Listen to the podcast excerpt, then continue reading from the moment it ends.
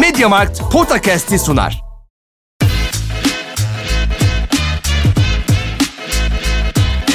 Potakast. Kaan Kural ve Orkun Çolakoğlu'yla NBA gündemine haftalık bir bakış.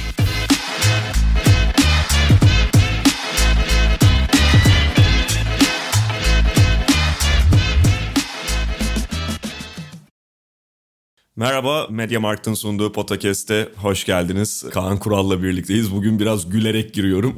Çünkü az önce... Senin teknoloji özürlülüğün bitmeyecek oldu. Evet yani benim Mediamarkt demem bile yasaklanmalı. Bırak hani mağazalara giriş falan. Doğru. Şey, böyle eşkalimi mağazalara dağıtıp bunu almayın. Ya da alsınız bile hiçbir şeye dokunmasın. Tabii. Geçsin sadece yanında bu. Ya şey oldu da az önce tabii şimdi merak edenler olacaktır. E, e, kayda girecekken işte hani senkronize olması açısından Kaan abi geriye sayıyor. Ondan sonra da kayıt tuşuna basıyoruz. Ben, bir taraftan da Skype açık olduğu için ben kayıt tuşunun kırmızısıyla karıştırıp bir an yani boş bulunup Skype'ın o kırmızı konuşmayı kes tuşuna bastım. Olabilir tabii bunlar. Abi çok boomerız ya. Ötesi ya bu bu yani Doğru doğru bu boomerlıkla alakalı değil. Hani bu boomerları da e, töhmet altında bırakmayalım. Bu, bu direkt teknoloji şey dalgınlık ve teknoloji özürlülüğü. Evet. Şimdi böyle başlamışken Mediamarkt'ta karne dönemi için fırsatlar devam ediyor. Benim abi karneler alındı bitti artık o dönem. Tamam da yani hani hemen hediye almamış olanlar olabilir. Sen niye geriliyorsun? Ya bu- sen niye geriliyorsun? Sen görevini yaptıysan sen zaten rahat olman lazım. Bu kadar Abi gerildiğine şimdi- göre bir şeyin var, sorumluluğun var. Abi karneler verildi bu kampanyanın artık bitmesi gerekmiyor mu ya? Hoca bitirir mi diyorsun? Hoca bitir. Bak oyun konsolundan bilgisayara, tabletlerden akıllı saatlere çocuğunuzun tam hayalindeki hediye diye devam ediyor Metin. 31 Ocağı kadarmış Kaan abi. Yani daha var. Uykusuz geceler seni bekliyor. ya ben bitti biliyorum kampanyayı. Saatini işaret ediyor şu anda. Kaan Kural. bitir hoca. Tabii. Ee, Kardeşim ter bu ter diye. Şey. Peki bu duyuruyu yapmış olalım. Bugün All Star'ı ve sezonun şu ana kadarki bölümünde hayal kırıklığı yaratan takımları konuşacağız. Kaan abi All Star'la başlayalım istersen. Başlayalım. Şimdi geçtiğimiz günlerde Sokrates hesabından paylaşılan All Star seçimlerimiz vardı ve e, çok büyük infial uyandırdı biliyorsun o seçimler. Aynen öyle. Çünkü çok farklı seçimlerdi gerçekten. Kop- kop- kopya çekmiş bunlar. Yani işte iki konferans Ben, ben kopya çekerken kaydırdım ya. kaydırmışsın. ya da son anda silip değiştirmişsin. Öyle de oluyordu. Sınıfın çalışkanı son anda silip böyle bir şeyleri yeniden yazmaya başlar ve gerilim artar sınıf, şeyde, sınıfta.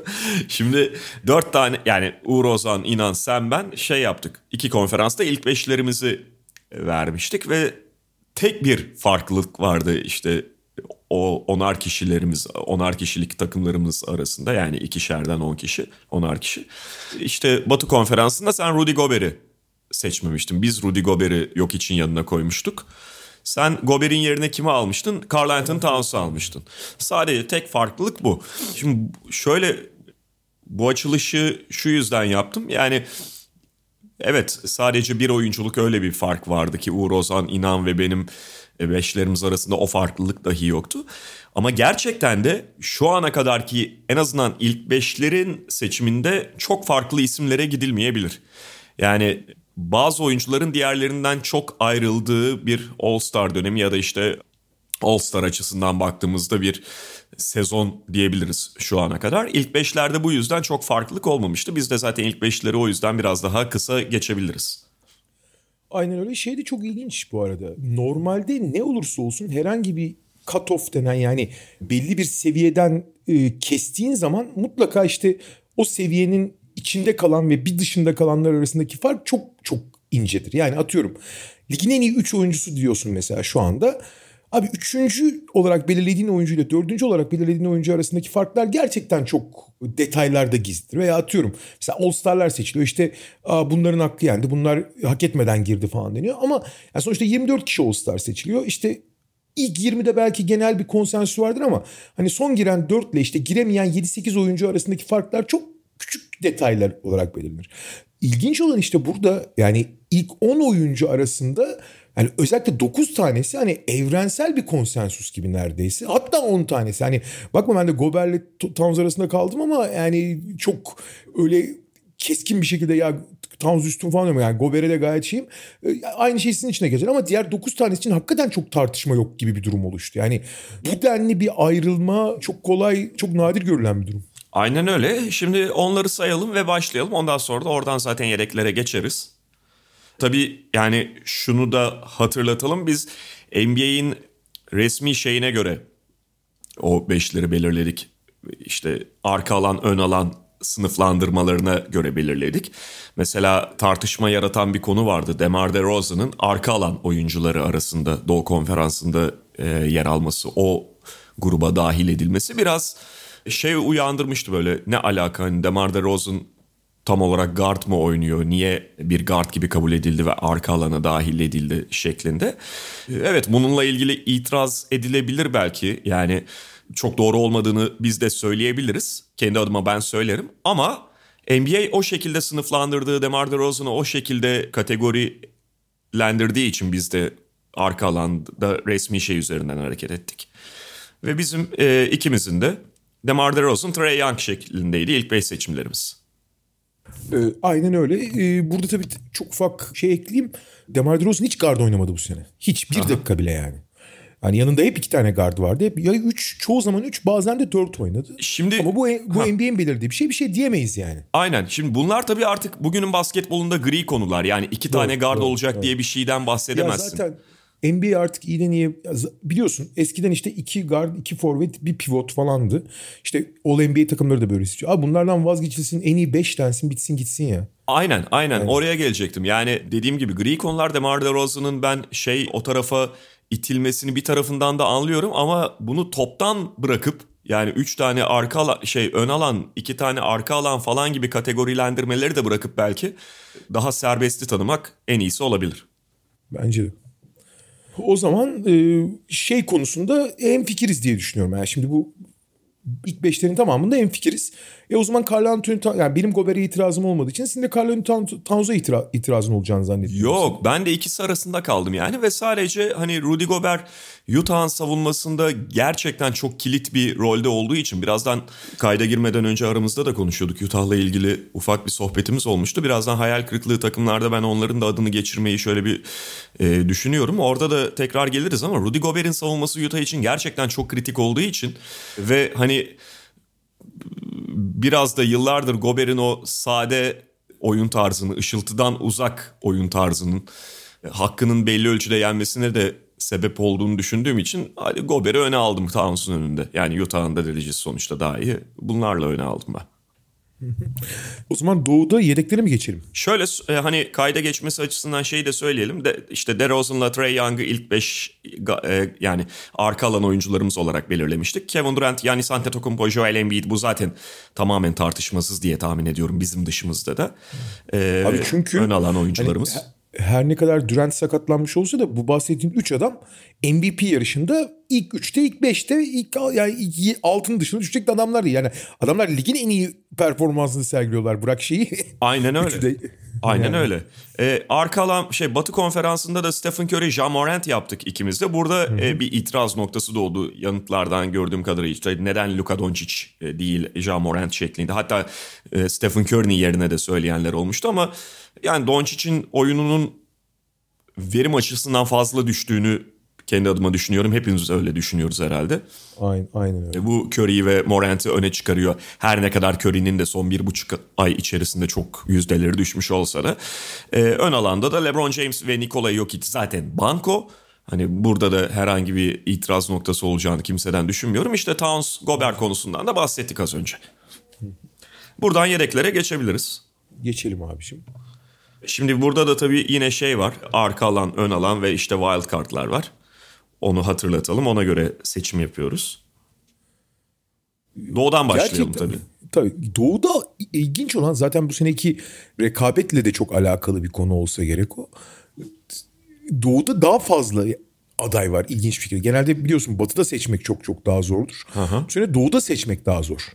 Fakat ben açıkçası yani belli bir havuz belirledim ve açıkçası orada şey bir kere e, guard olarak Darius Garland'ın girmesi gerektiğini düşünüyorum.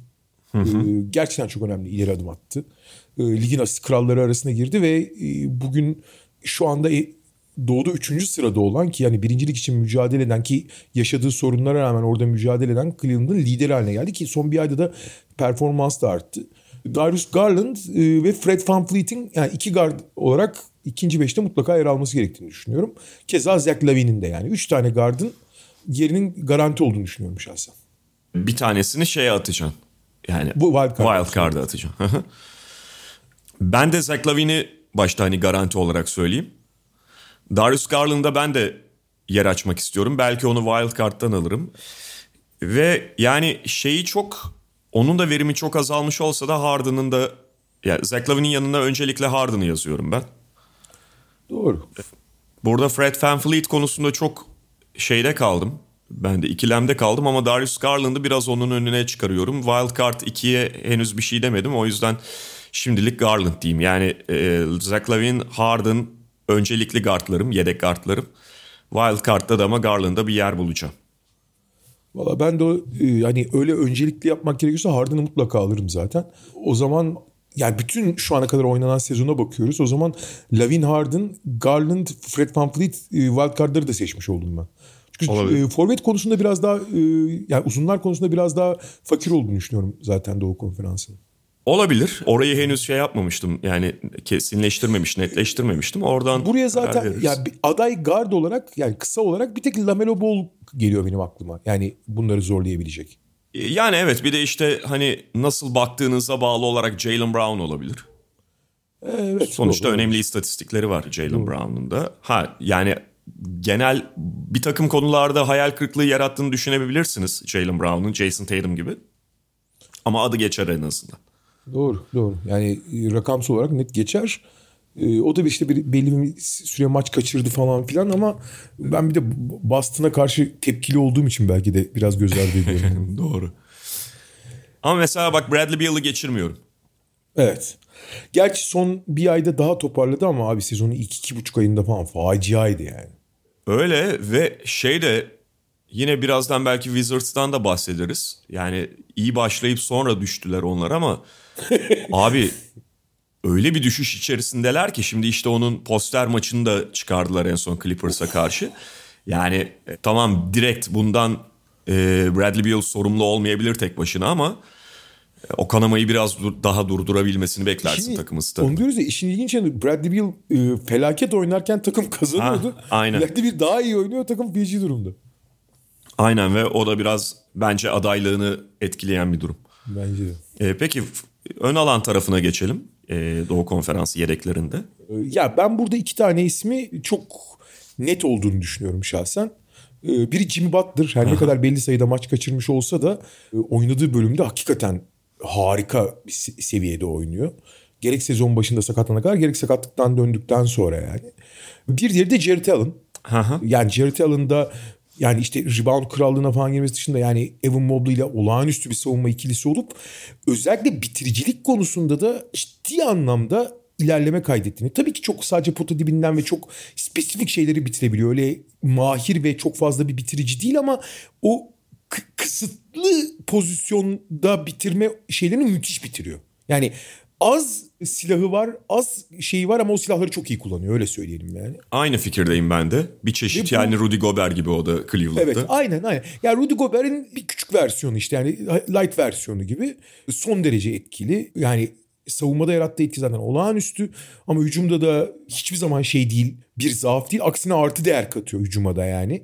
Çok öyle hücumu sürükleyecek bir oyuncu olmasa da. Butler konusunda da şeyi söyleyelim abi sen onu mu söyleyecektin bilmiyorum. Yani çok maç kaçırdı ama e, o kadar maç kaçırmış olmasının da göz ardı ettiremeyeceği bir performansı var oynadığı Aynen maçlarda. ve anormal sayıda da maç kaçırmadı. Yani All Star'da t- yani maç kaçırmanın tabii ki önemi var. Ama ben mesela MVP veya diğer ödüllerle kıyasladığım zaman maç kaçırmanın anormal seviyelere çıkmadığı sürece biraz daha şey düşünüyorum. Yani biraz daha göz ardı edilebilir düşünüyorum e, olduğunu düşünüyorum. Yani atıyorum şu ana kadar kaç maç yapmıştı? 48 maç yapmış Miami. Hani yarısını oynamışsa evet bir şeydir e, handikaptır, bir dezavantajdır ama o yarısını çok üst düzeyde oynadıysa benim için o kadar da önemli. Ama mesela atıyorum MVP oylaması olacak olsaydı işte atıyorum 5. sırayı Butler'a bu yüzden yazmazdım mesela anlatmaya çalıştım ben de hatta aynı takımdan şey örneği vereyim. Adebayo'yu etkileyebilir bu. Ha çünkü Adebayo yarısını oynamadı sezon. Evet yani sadece 22 maça çıkmış durumda. Onu eleyebiliriz. Ama Ve o 22 maçın bir kısmını da sezonun hemen başından ya bu 2-3-4 maçtan sonra feci oynadı bir dönem Adebayo. Yani sakatlanana kadar bir de feci dönem var. Hani bu 22 maçın tamamını Butler gibi en üst seviyede oynasaydı başka türlü konuşurduk. evet. Yani Butler'la Jared Allen konusunda şeyiz hemfikiriz. Onları banko alıyoruz. iki frontcourt yedeği olarak. Yanlarına... Ha yanlarına şimdi sen sinirlisin, sen tepkilisin Jason Tatum'a ama Ama hak ediyor canım. bir şekilde yani geçen seneden düşmüş olabilir. Fakat burada ceza vermeye falan çalışmıyoruz sonuçta. Buraya da girer. Buraya da girer. Artı ilk bir aydaki kadar da kötü değil. Yani hala kendi sınırlarının çok altında ve çok konform yani çok keyif, keyfe keder oynuyor ama etkili olduğu maçlar da var. Etkili olduğu, o keder hali bile çoğu kişinin çok önünde.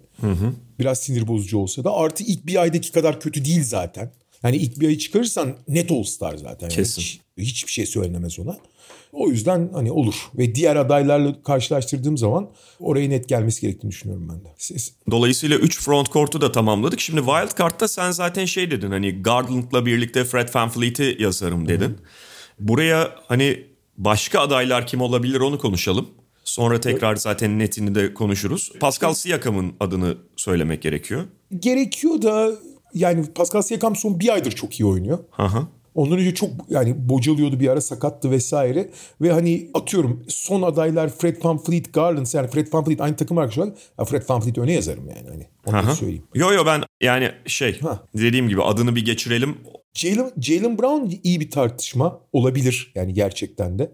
Ama ben atıyorum benim için son sırada Fred VanVleet var yani şöyle söyleyeyim. Jalen Brown'u Fred VanVleet'in önüne yazamıyorum. Aday olarak iki isim daha söyleyeceğim hani iyi bir sezon geçirdiğini. Lamelo'dan bahsetmiştik zaten. Miles Bridges da keza aday olabilirdi. Hani ve hala belki de sayılabilir. Bir de Chris Middleton ama Chris Middleton da son yaklaşık bir, bir aydır o da hani Middleton gibi oynuyor. Bir, son bir aya kadar hiç Chris Middleton gibi değildi yani. Doğru. Yani şeyi falan da ne kadar saymak gerekiyor bilmiyorum Domantas Sabonis'i. Çünkü takım gerçekten çok kötü durumda. Hani onun sakatlığı öncesinde de sonuçta o oynarken de benzer bir durum vardı. Ama en azından ismi geçirilebilir. Jalen Brown'u sen söyledin zaten. Ben burada abi Fred VanVleet, Pascal Siakam arasında sadece kalmıştım. Ama orada ben de düşününce Fred VanVleet diyeceğim. Hatta şöyle yani iki tane wild card'ın ikisini de belki guardlara kullanmış olduk ama biraz önce bahsettiğimiz konu. DeRozan zaten DeRozan'ın arka alanda yer alması başından belki biraz mantıksızdı. Oradan bakıldığında da kendini dengeliyor kadro. Aynen öyle. Hatta hatta şey de var bu arada yani bunun üstünden bir argüman sunulmaz ama Toronto'nun kendi yayıncısı bile Fred VanVleet'i daha yani takımın önde gelen işte All-Star'ı hak eden birinci oyuncusu gibi lanse ediyor biliyorsun. Ama ona çok, erken başladılar. Siakam'ın çıkışını beklememişlerdi. O yüzden biraz kendi kendi, kendi ayaklarına sıkmış olabilirler aslında. Ee, evet ya Fred VanVleet'in işte bir böyle 20 gün önce falan neredeyse ya da 2 hafta delirdiği bir periyot vardı. Toronto'nun da galibiyet serisiyle bir arada giden. Orada çok başladılar söylediğin gibi. Toronto'nun sezonunu kurtaran dö- dönem o. Evet. İşte Pascal Siakam da özellikle son dönemde çok daha fazla şey yapıyor. Oyun top yönlendiricilik yapıyor takımda. Zaten asist miktarı falan da yani çok ciddi noktalarda. Ama yine de Fred VanVleet Siakam'ın biraz önüne alınabilir. Aynen öyle. Batı'da ilk beşi say istersen ve al, altıncı adamımız da herhalde belli gibi zaten. Tabii yani işte demin dediğimiz gibi Batı konferansında Stephen Curry ve Ja Morant yanında LeBron James, Nikola Jokic, Sam Towns, ben Rudy Gobert seçtik. Evet. Bu oyuncular da özellikle işte LeBron, Jokic ve Stephen Curry MVP adayları arasında hani çok, çok tartışacak bir şey yok. Jamorant'i de hani belki belki bir ihtimal birazdan yedeklerde konuşacağımız isimlerle bir şey yapılabilir. Hani bir argüman sunulabilir ama yok hayır yani şey Jamorant onların önünde yani. İşte Carl Anthony Towns'un hücumuyla Gobert'in savunması arasındaki şeyler. Bu sene Carl Anthony Towns savunmada çok çok daha gayretli eski oranla. Gobert de hücumda aslında eski geçen sene aslında başlamıştı ama bu sene de artı çok ciddi artı değer katıyor. Ama bir teraziye koyduğun zaman hangisi daha öne çıkıyor dersen ben biraz işte burada devamlılık konusunda Carl Anthony Towns'un hafif bir avantajı olduğunu ve açıkçası belki daha çok fark yaratıyor olabilir Gobert genel toplamda Towns'a oranla. Ama ben hücum belirleyiciliğinin daha büyük bir değer yarattığını düşünüyorum şahsen. Yani galibiyet mağlubiyet açısından, takım başarısı açısından Gobert'in ibreyi ne kadar değiştirdiği daha fazla ona katılırım. Hı hı. Yani Gober daha fazla ibreyi değiştiriyor.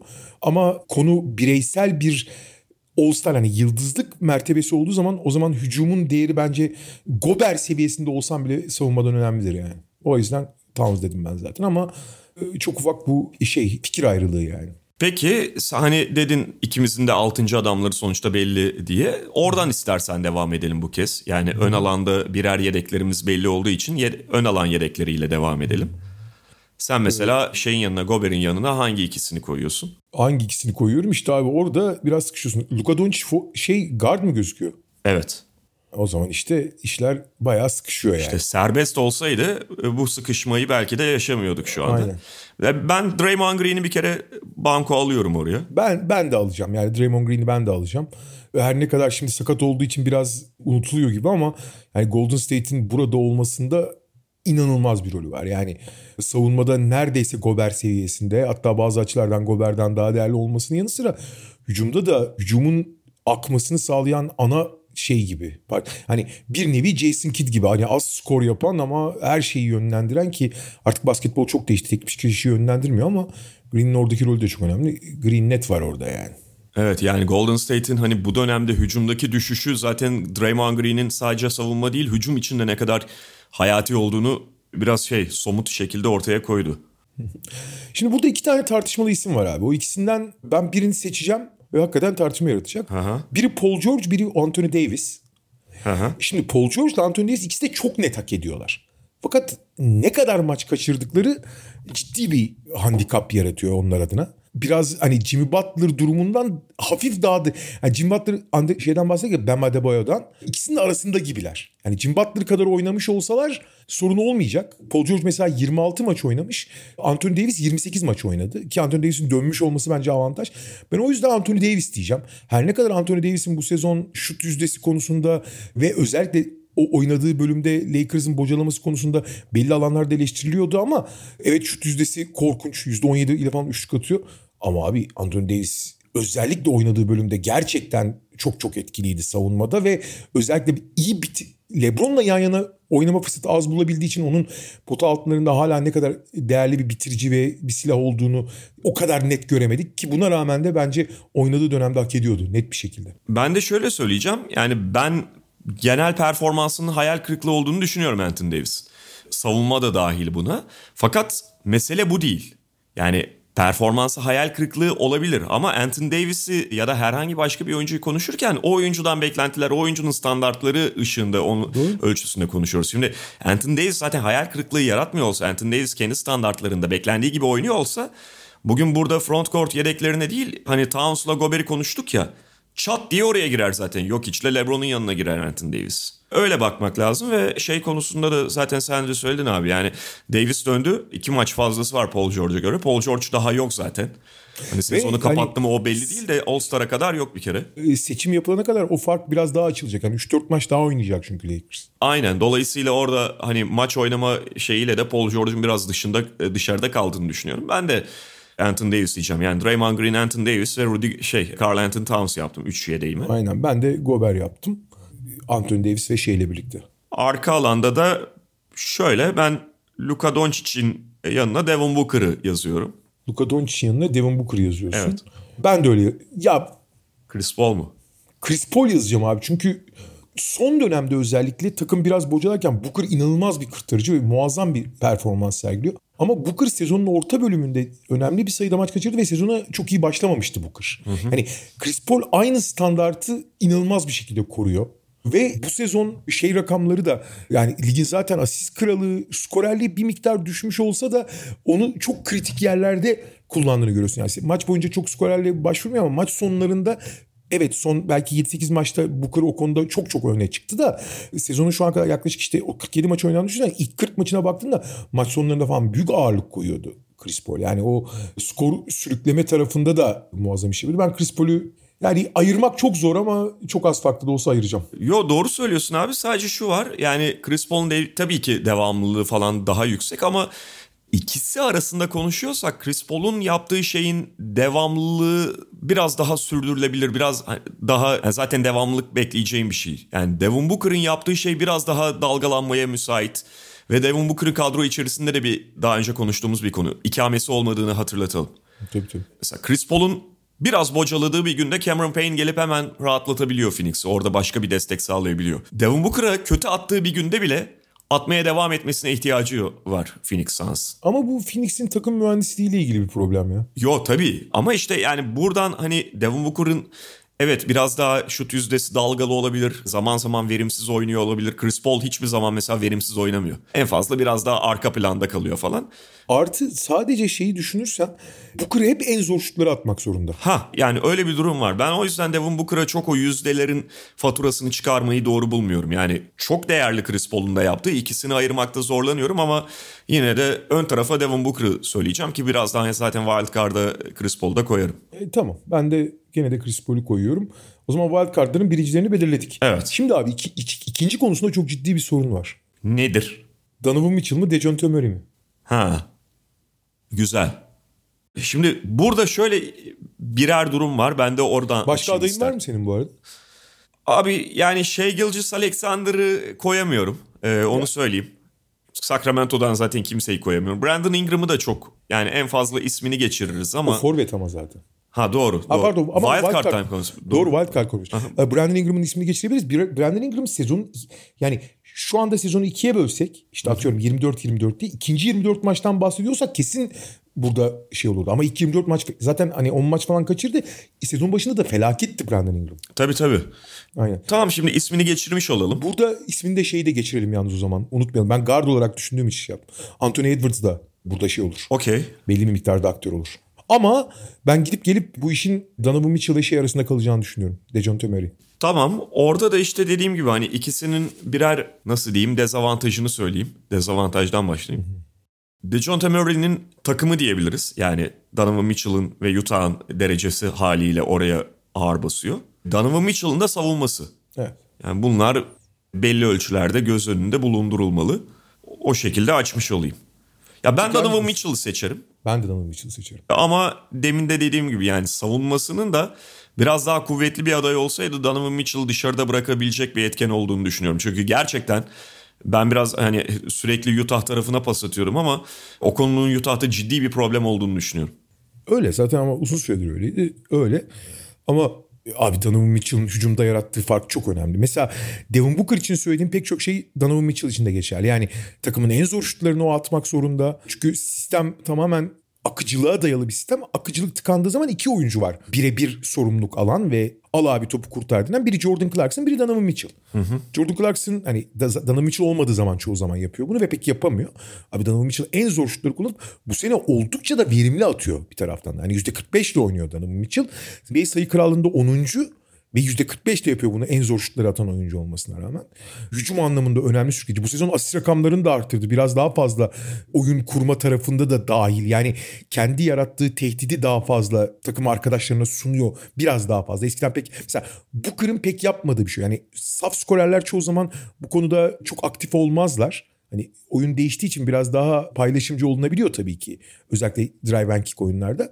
Ama mesela Donovan Mitchell bu sezon o konuda da geliştirdi kendisini. De, hani geliştirmek demişken Dejounte Murray her şeyi geliştirdi ayrı konu. Yani neredeyse triple double ortalamaya yakın oynuyor. Ama mesela onun yüzdesi de yüzde 45. Yani Donovan Mitchell'dan daha yüzdeli falan oynamıyor o da. Anlatabiliyor muyum? Hı hı. Evet daha iyi rebound çünkü açık ara savunmada yarattığı fark fersah fersah fazla ama Donovan Mitchell'ın hücum sürükleyiciliği yine işte biraz belki de Carl Anthony Towns, Rudy Gobert tartışmasında söylediğim şeye geliyorum. Hücumdaki yaratıcılık ve hücumdaki sürükleyicilik bence daha önemlidir. Kaldı ki uzunların savunma performansı daha önemlidir aslında. Yani burada Carl Anthony Towns seçiyorsam Gobert'in önünde şeyde de Donovan Mitchell'ın Donovan Mitchell'ın daha da önde seçmem gerekir. Yani aynı tartışmaya indirgiyorsak Murray Mitchell farkını. Evet bu şekilde kapatmış oluyoruz. Öyleyse. Ve açıkçası bu seçilemeyenler arasında en çok içimin yandığı da Dejon Tömeri oldu galiba. Ya evet olabilir ama benim çok dayanmıyor ya. Yani şey olduğu için ben o kadar çok böyle dağınık takımlar dağınık derken hani şey ya San Antonio kendi çapında bir şey oynuyor ama %36 abi galibiyet oranı. Yani oradan bir oyuncu seçmedim diye de çok üzülmüyorum. Bu sadece Dejon Temeray için değil. İyi. O zaman hayal kırıklığı yaratan takımlara gelelim. Evet hesap vakti. Hayal kırıklığı tabii beklentiyle bağlantılı bir konu. Yani mesela Orlando hayal kırıklığı değil lig sonuncusu ama hayal kırıklığı değil yani sonuç itibariyle. Ama beklentiyle kıyasladığımız zaman açıkçası Doğu Konferans'ta ben 3 takıma dikkat çekeceğim.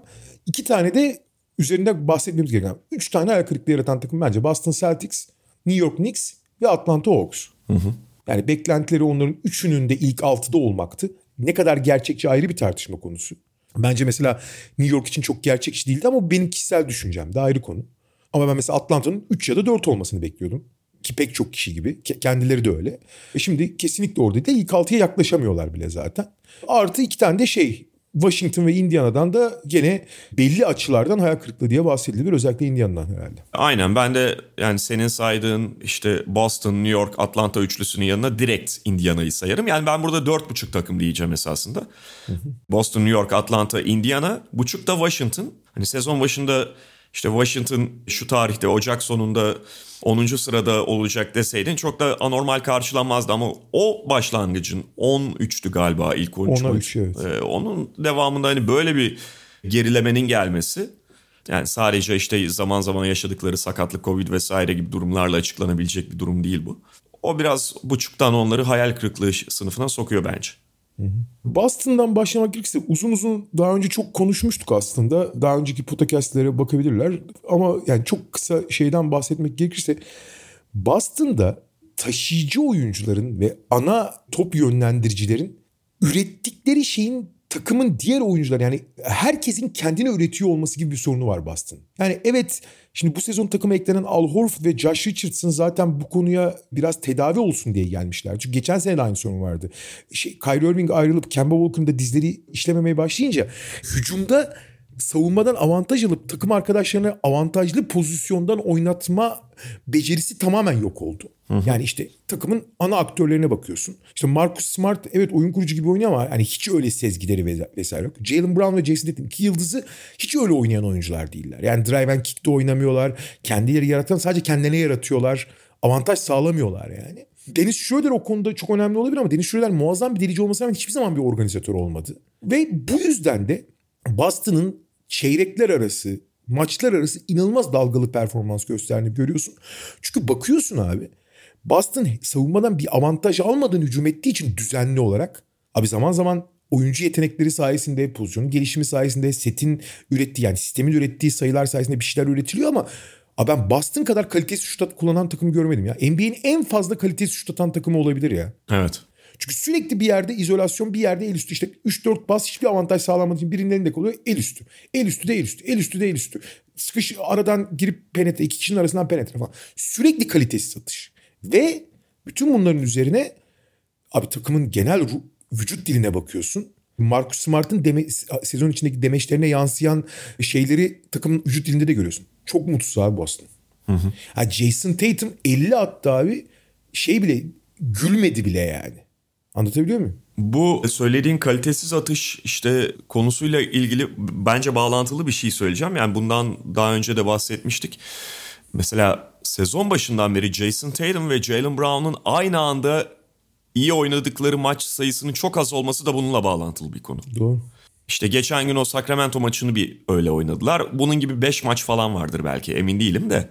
Hani gerçekten çok az. O Sacramento maçı da 50 oldu zaten hani maç sayılmaz o. O bir çeşit idman.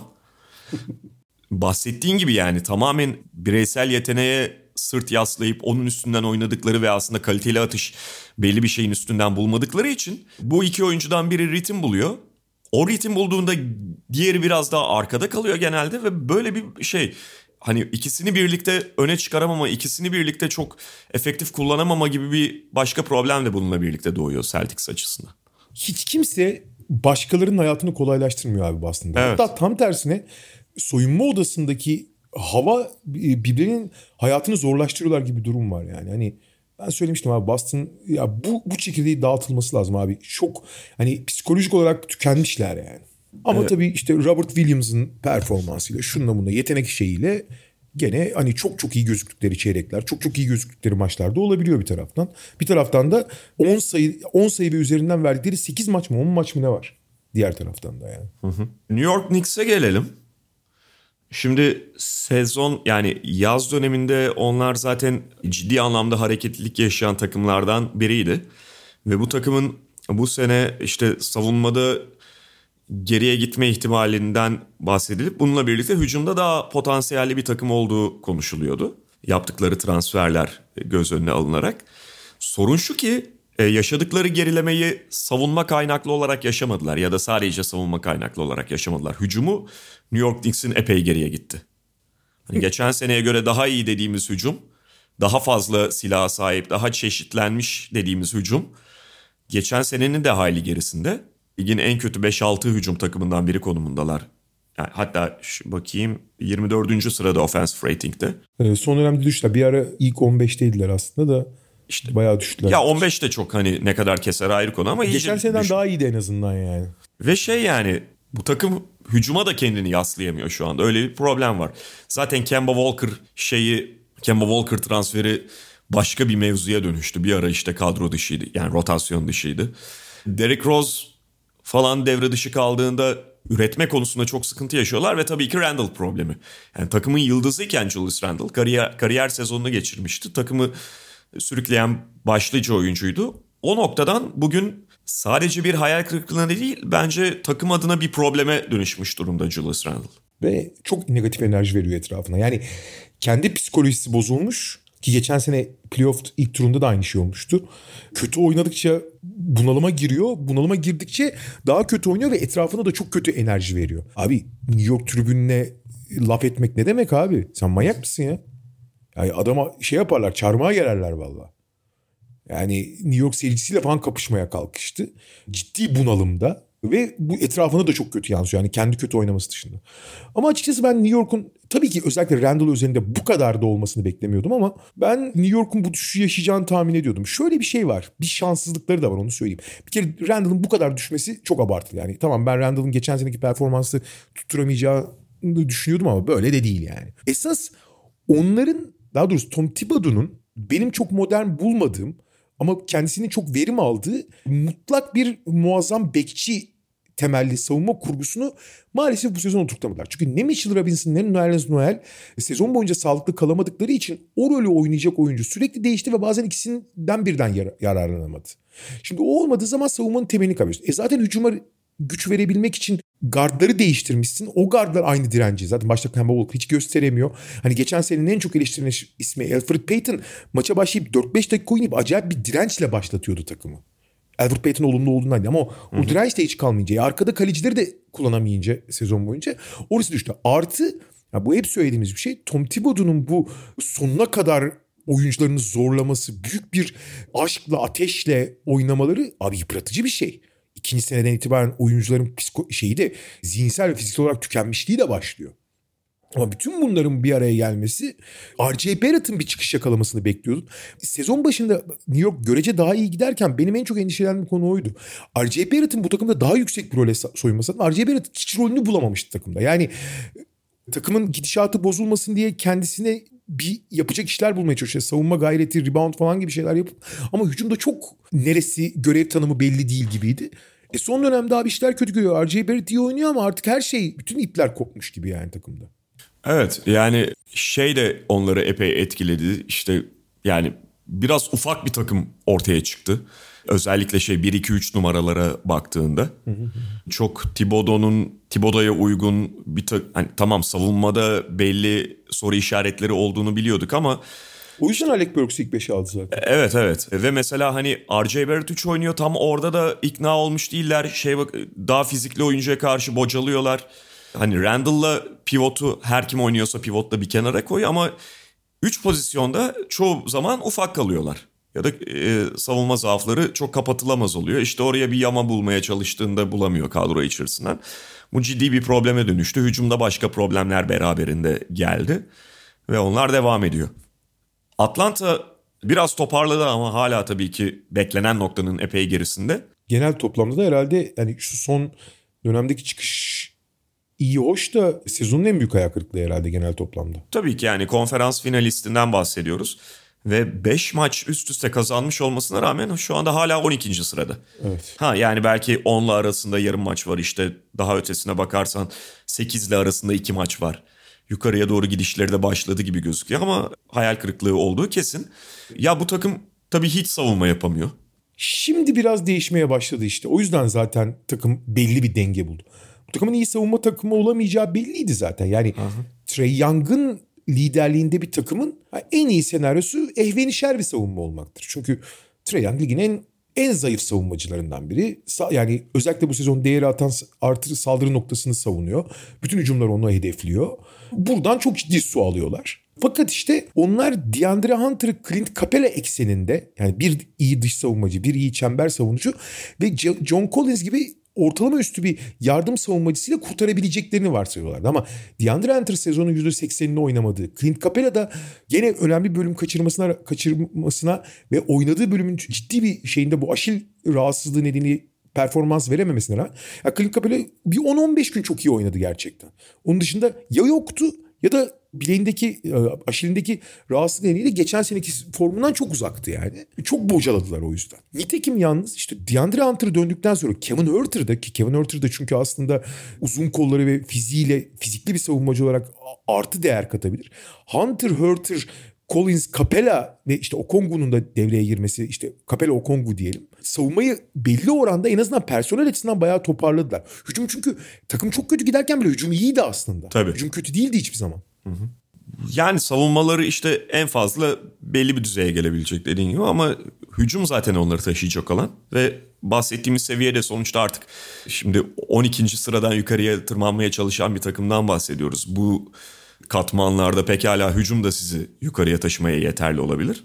Sadece yani 130 sayı standart olarak yemeyen bir takıma takım olmamaları yeterli belki de. Aynen. Artı şey falan da önemli tabii. Yani çok ciddi sakat geldi. Bogdan Bogdanovic sezonun neredeyse tamamını oynayamadı diyebiliriz. Hani oynadığı bölümlerde de hiçbir zaman tam sağlıklı değildi. Bence onlar için çok önemli isimlerden biri Danilo Gallinari. Yani Gallinari'nin zaten sezonun yarısını kaçırması çok şaşırtıcı değil ama o oynadığı zaman oyun sıkıştığında çok önemli bir emniyet sübabı oluyordu. Yani bir şey üretmeden sayı atabilen oyuncu olarak geniş kadro gibi gözükmelerine rağmen çok fazla eksik takım yarıldı. İşte Lou Williams artık tamamen hani basketbol bitmiş Lou Williams için. Hani ondan bir şey alamıyorsun. İşte yedek oyun kurucu gene bir bu yüzden mesele olmaya başladı. Her ne kadar işte oradaki rolleri değiştirmiş olsalar da. Şey Cam Reddish bir ara hani her şey kez bocalarken iyi oynadığı için gerçekten iyi şut attığı için oynatılıyordu ama Cam Reddish yani var olan düzeni de alt üst ediyordu. Yani hiç savunma yapmadığı gibi yani daha doğrusu belli sav- birebir savunmada belli özellikleri var yapıyor da hücumda eline geleni falan potaya atıp bu sefer hücumu da bozuyordu yani. Kendisinin ayrılması belli açılardan olumlu oldu yani takıma. Ama şimdi işte Galinari, Bogdanovic döndü. İşte bu esas Hunter, Hurter, Capella, Collins beşiyle bir yapı kurdular. Şimdi bir daha denge var Atlanta'da.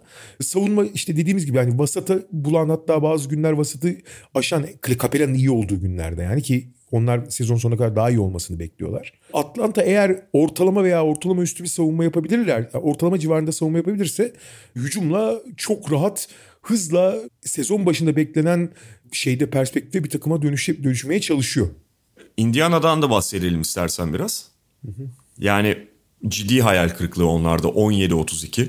Geçen sene de öyleydi. Ki geçen sene öyle ya da böyle hani bir şekilde play'ine kadar ittirmişlerdi kendilerini. Belki Doğu'nun hali de biraz farklıydı. Bu da etkendi ama e, bu sezon play'in de artık kolay gözükmüyor onlar açısından. Zaten bir takas yapmaları da bekleniyor. Hani sonuçta geçen sene ihalenin yıkıldığı bir koç vardı. Bu sene Rick Carlisle'ın gelişiyle o problemin çözüldüğü düşünülüyordu ama şimdi iki sene üst üste sadece koç işaret edilemeyeceği ortada. Birbirinden biraz da farklı koçlar gelmişken. Burada personelle alakalı bir sıkıntı oldu. Zaten konuşulmayan bir şey değildi ama biraz daha net biçimde ortaya çıktı. Bununla birlikte bazı sakatlıkların tam kadro olamama durumunun da Indiana'yı çok etkilediğini düşünüyorum. Yani bilhassa Malcolm Brogdon'un çok fazla maç kaçırması ve TJ McConnell'ın işte sakatlanıp sezonu kapatması falan. Bunlar bence Indiana'ya gözüktüğünden hissedildiğinden daha fazla olumsuz etki eden şeyler. Aşırı olumsuz etki eden şeyler. Yani sakatlığı herkes yaşıyor ama en ağır darbe herhalde Pacers aldı. Artı çok da şanssız bir başlangıç. Sezonun başında görece sağlıklıyken o kadar çok yakın maçı kaybettiler ki. Ya şu anda zaten 4-16 idi en son bak. 4-15 miydi? 4-16 mıydı? Ya 4-15 ya 4-16 olması lazım. 5 sayı ve altında biten maçlarda 20 maçın 16'sını falan kaybetmişler. Abi şimdi tamam hani maç sonu oynama becerisi falan birçok faktör var bunun içinde ama hani bunun te, bu genelde %50-50'dir tamam ya. Onunu kazanırsın onunu kaybedersin. Hı hı. Tamamen bütün diğer faktörlerden bağımsız. Evet maç sonu oynama becerisi işte vesaire falan gibi bu faktörler etkiler ama ne olursa olsun abi 4-16 çok çok çok çok ekstrem bir durum yani. Aynen. Ve sezon başında geldi çoğu takım görece sağlıkken. Artı onlar Karis Levert'ten beklediklerini hemen hemen hiç bulamadılar. Karis Levert önemli bir ayağı kırıklığı yarattı. Yani ona biçtikleri rolü hiç kaldıramadık. E, hem Brogdon hem şey sakat olduğu zaman da işte TJ McConnell top yönlendirici hiç bulamamaya başladılar. Yani zaten iki uzunlu oynamanın belli spacing ve belli paylaşım problemleri var. E top yönlendiriciler de tamamen devre dışı kalınca ve Karis Levert de zaten hani o da belli bir sokaklık yaşadı. Onun dışında sahadayken de istediğini veremeyince direkt kareye oturdular yani. Washington'dan ayrıca çok bahsetmiyorum. Dediğim gibi demin biraz evet. buçuktan şey yaptık. Orada da şeyi de söyleyelim yalnız. Spencer Dinwiddie çok büyük ayak kırıklığı. Aynen aynen. Yani onu söylemek lazım. Korkunç ve şöyle bir şey de var. Yani Spencer Dinwiddie'yi kenara da tam atamıyor. Kazanmaya çalışıyor. Son maçlarda onu çok şey yapıyorum. Ama takımın zararına oluyor bu totalde. Aynen aynen. Yani Kuzma, Kentavius Caldwell Pop sezon başına oranla biraz gerilemiş olsalar da Kuzma belki çok gerilemedi ama onların verimliliğiyle alakalı değil. İşte topla karar veren oyuncu abi o kadar önemli ki. Yani diğer herkesin verimini çok etkiliyor. Biraz India, önce Indiana'dan bahsettiğimiz gibi. Spencer Dinwiddie bu durumda olunca işte Bill oraya biraz soyundu oyunda ama Bill şeyi gereği DNA'sı gereği biraz daha skorer. İşte Raul Neto'larla falan olmuyor iş abi. Abi bak Raul Neto dedin. Ya evet hani süper seçenek olduğu falan, için falan söylemiyorum da Dinwiddie sakatlanmış olsa şu son iki haftayı falan Neto'yla Dinwiddie yerine oynasalar bu kadar kaybetmezlerdi. Net, net.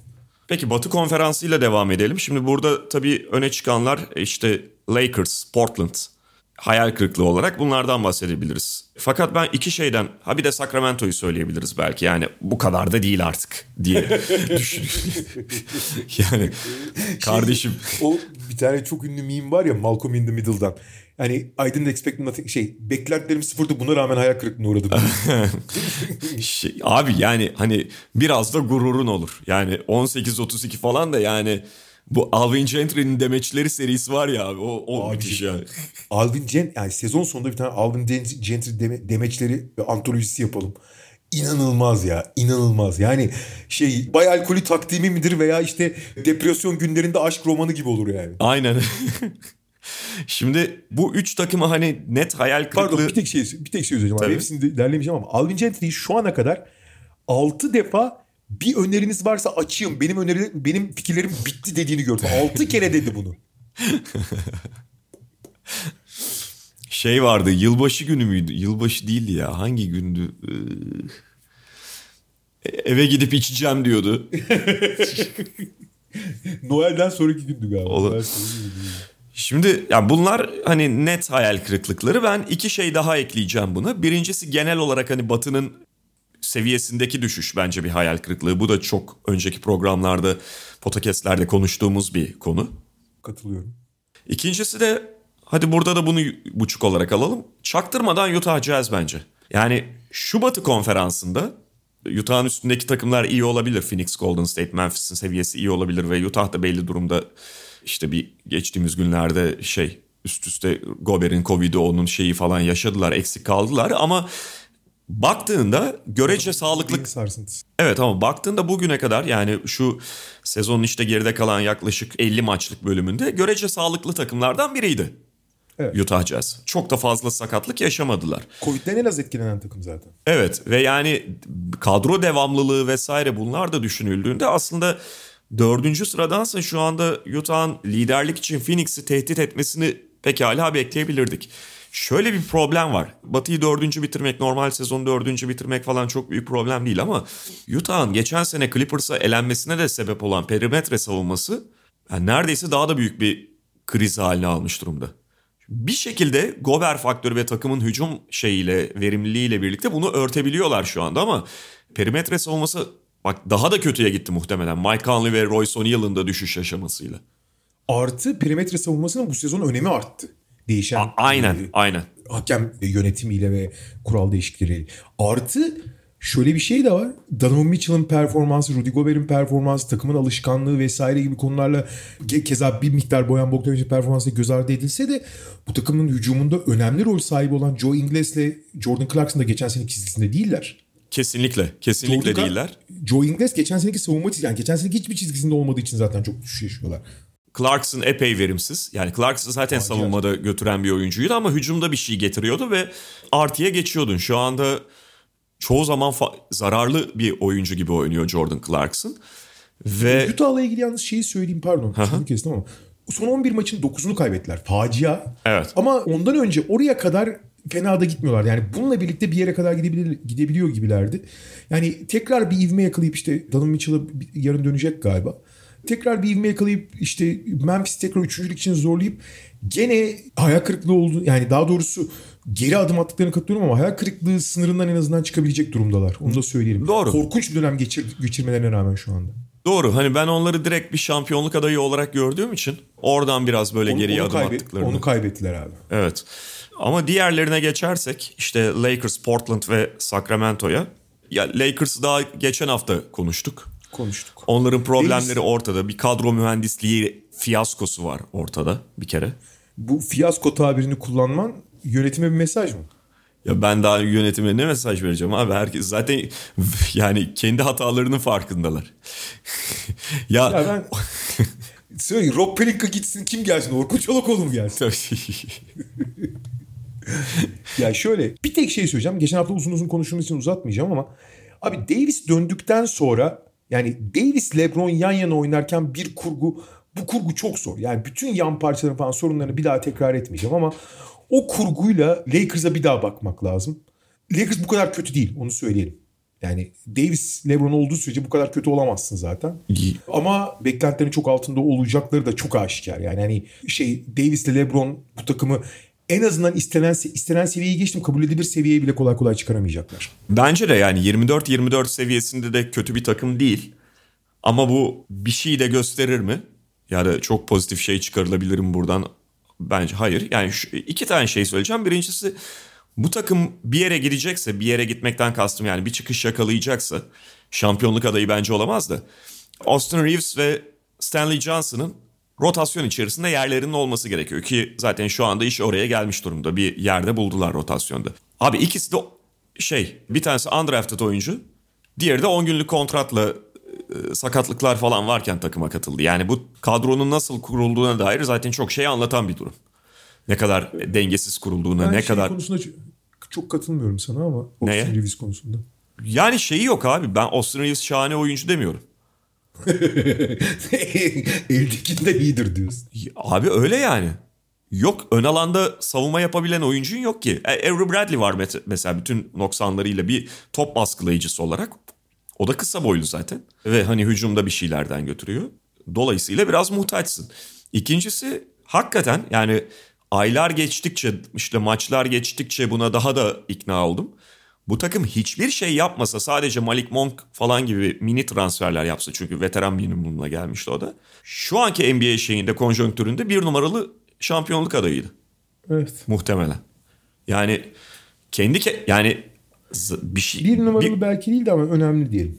ya şöyle bence normalde Brooklyn bir numaralı olurdu ama onlar da kendi içlerinde problemler yaşadı falan. Yani Caruso'ları falan tutmuş olsa bu takım LeBron'un şu formuyla birlikte yanına Davis'i ekleyeceksin. Bence bir numara olurdu.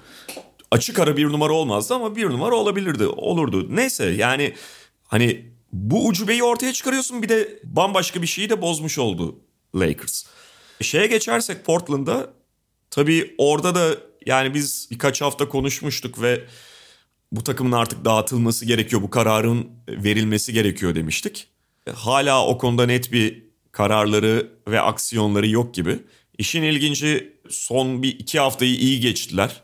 Doğu turunda 5 maçın 4'ünü kazandılar. Evet yani son iki maçlarını kaybettiler ama onun öncesinde e, enteresan bir seri yakalamışlardı. 5 maçın 4'ü hatta biraz daha geriye gidersen 8 maçın 6'sını kazandı. Şey ama önemli. Doğu turuna çıkıp yani o deplasman turu şey deniyordu çünkü herkes Portland buradan çıkamaz diyordu. Aha. Anthony Simons'ın falan ekstra çıkışıyla 5 maçın 4'ünü kazandılar deplasman turunda. Tabii o arada işte CJ McCollum takıma döndü. Döndü, evet. Ve mesela hani Lillard'ın yanı sıra Norman Powell da yoktu ama Nasir Little müthiş oynadı. Şey Ve- de döndü bu arada takıma. Yusuf Nurkic yani o zaten oynuyordu ama oynama yani basketbola döndü diyelim. Aynen ve hani bu kadro daha iyidir falan demeyeceğim ama biraz daha dengeli bir şey yakaladılar. Nasir Little'ın işte hücumda da bir şeyler verebilmesiyle birlikte mesela son dönemdeki o ilk beşlerine baktığında tamam Simons, McCollum arkalarından çok bir şey beklemiyorsun savunma namına ama e, Nasir Little ve Covington iyi dengeleyiciler ve Nurkic de biraz kendine gelince hiç olmazsa böyle hani şey yapan gözüne kestiren 130-140 vurur diyebileceğim bir takım olmaktan çıkıyor ve biraz daha savunma yapabilen bir takım haline geliyor Portland. Ama işte Lillard ameliyat oldu. Yani sezon içinde dönüp dönmeyeceği belli değil. Ama esas mesele Nurkic'te Covington'ın kontratı bitiyor. Anthony Simons da sınırlı serbest kalıyor. Ya bu takımın hakikaten geleceği yok zaten bir taraftan da yani.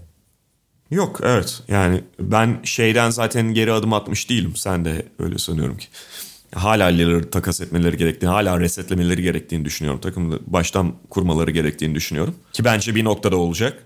Açıkçası bu takas dönemi bitmeden herkesi satmaları gerektiğini düşünüyorum. Herkesi. Başta Covington ve Nurkic olmak üzere. Çünkü bedavaya gidecek ikisi de. Tutamazlar çünkü o kadar yatırım yaptılar ki bu çekirdeğe anormal şey bir şey birikti. Maaş birikti. Tutamazlar bu takım. Yani bu çekirdeğe yatırım yaptı yaptın bir yere gitmedi. Da ekstra yatırım yapamazsın artık yani. Evet ama hani şu batı şeyinde de bir şekilde play'ine girecekler en azından gibi ya da girebilirler gibi gözüküyor. Belli de olmaz. New Orleans o korkunç başlangıçtan sonra daha iyi geliyor aslında. Mesela çok göz ardı ediliyor ama New Orleans sezonu 3-16 başladıktan sonra abi e, 15-13 yani %50'nin üzerinde gidiyor New Orleans 2 aydır 2 aylık bir sürede. Doğru o da var ama Onlar, yani çok, onlar çok dengeli bir yapı ku- kurmayı başardılar çünkü. Çok gösterişsiz ama çok dengeli bir yapı kurdular onlar. Ya şöyle Portland da ya inanılmaz değişmezse takım takaslarla falan Portland da en azından New Orleans'ın bu ritminde gidebilir. Ya önlerinde kalabilir o yüzden. Ya da San Antonio. 10. Yani. 10. sıradan playoff'a play'ine girdim. Bravo. Tebrik ederiz. Evet yani. Ki onu yapamayan da var işte Sacramento. yani. Abi Sacramento'nun biz De'Aaron Fox ve Tyrese Halliburton etrafında yapılanmaya devam edeceğiz kararını dışarıya sızdırdıktan ya da bir şekilde hani duyurduktan sonra bu kadar tokatlanmaya devam etmesi, üst üste 5 maç kaybetmesi, işte arada Boston karşısında ilk çeyrekte daha zaten 20 küsür fark yemişlerdi. Abi Böyle rezil yenilgiler 60 almaları. sayı farkla gerideydiler. Yani. Evet yani ya, hakikaten başka bir camia bu. Şey var mıdır acaba Darren Fox ve bu arada şey tabii Darren Fox takas etmek istediklerini herkes biliyor. Anladığım kadarıyla takas görüşmeleri olumsuz sonuçlanınca bu açıklama geldi. Darren Fox da büyük hayal kırıklığına uğramıştır herhalde. Şu anda sakatlanıyor ben Darren Fox'un protesto etmek için oynamadığını da düşünüyorum. Ki zaten sahadaki haline bakarsan Darren Fox'un bir şeyleri protesto ettiği belliydi sezon başından beri. Evet. Şey diyor işte Darren Fox ve Tyrese Halliburton'un etrafında takım kuracağız. Darren Fox çıkıp bundan benim haberim niye yok falan demesini bekliyorum. Bu arada Darren Fox'un da bu sezon yaptığı hiç kabul edilebilir bir şey değil yani. Yani sağ içinde resmen şey yapıyor. Takımı baltalıyor. Her şey olmaz abi.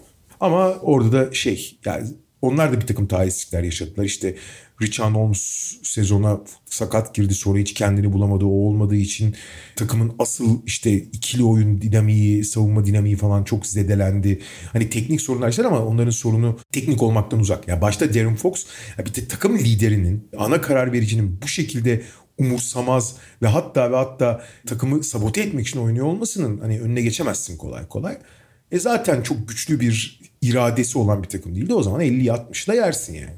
Öyle zaten hani kadro kurulumundaki tuhaflıklardan da bahsetmiştik. Yani anlamsız sayıda pivot ve yani çoğu da bir şeye benzemeyen pivotlar Rishon Holmes'un arkasında. Takımda 3 numara yok abi. Yani hani artık 3 numara 4 numara kaldı mı diyebilirsiniz de şeyi kastediyorum. Fizikli forvet Harrison Barnes dışında yok. Şey bulmuşlardı bir tane açıktan Terence Davis o da sakatlandı garibim ya. Ha, yani o da şey işte Bagley'i bir tarafa sıkıştırmaya yer bulmaya çalışıyorsun o zaman takım daha da bozuluyor. Mesela sezon başında en azından Harrison Barnes 4 yanında Holmes oynarken bundan biraz daha kabul edilebilir seviyedeydi. Şey Sacramento. Bagley ile daha da çorba hale geliyorsun falan filan yani aman yani Sacramento işte. Peki böylece bitirelim o zaman. Mediamarkt'ın sunduğu Podcast'in bu haftalık sonuna geldik. Haftaya tekrar görüşmek üzere diyoruz. Hoşçakalın. Hoşçakalın. Mediamarkt Podcast'i sundu.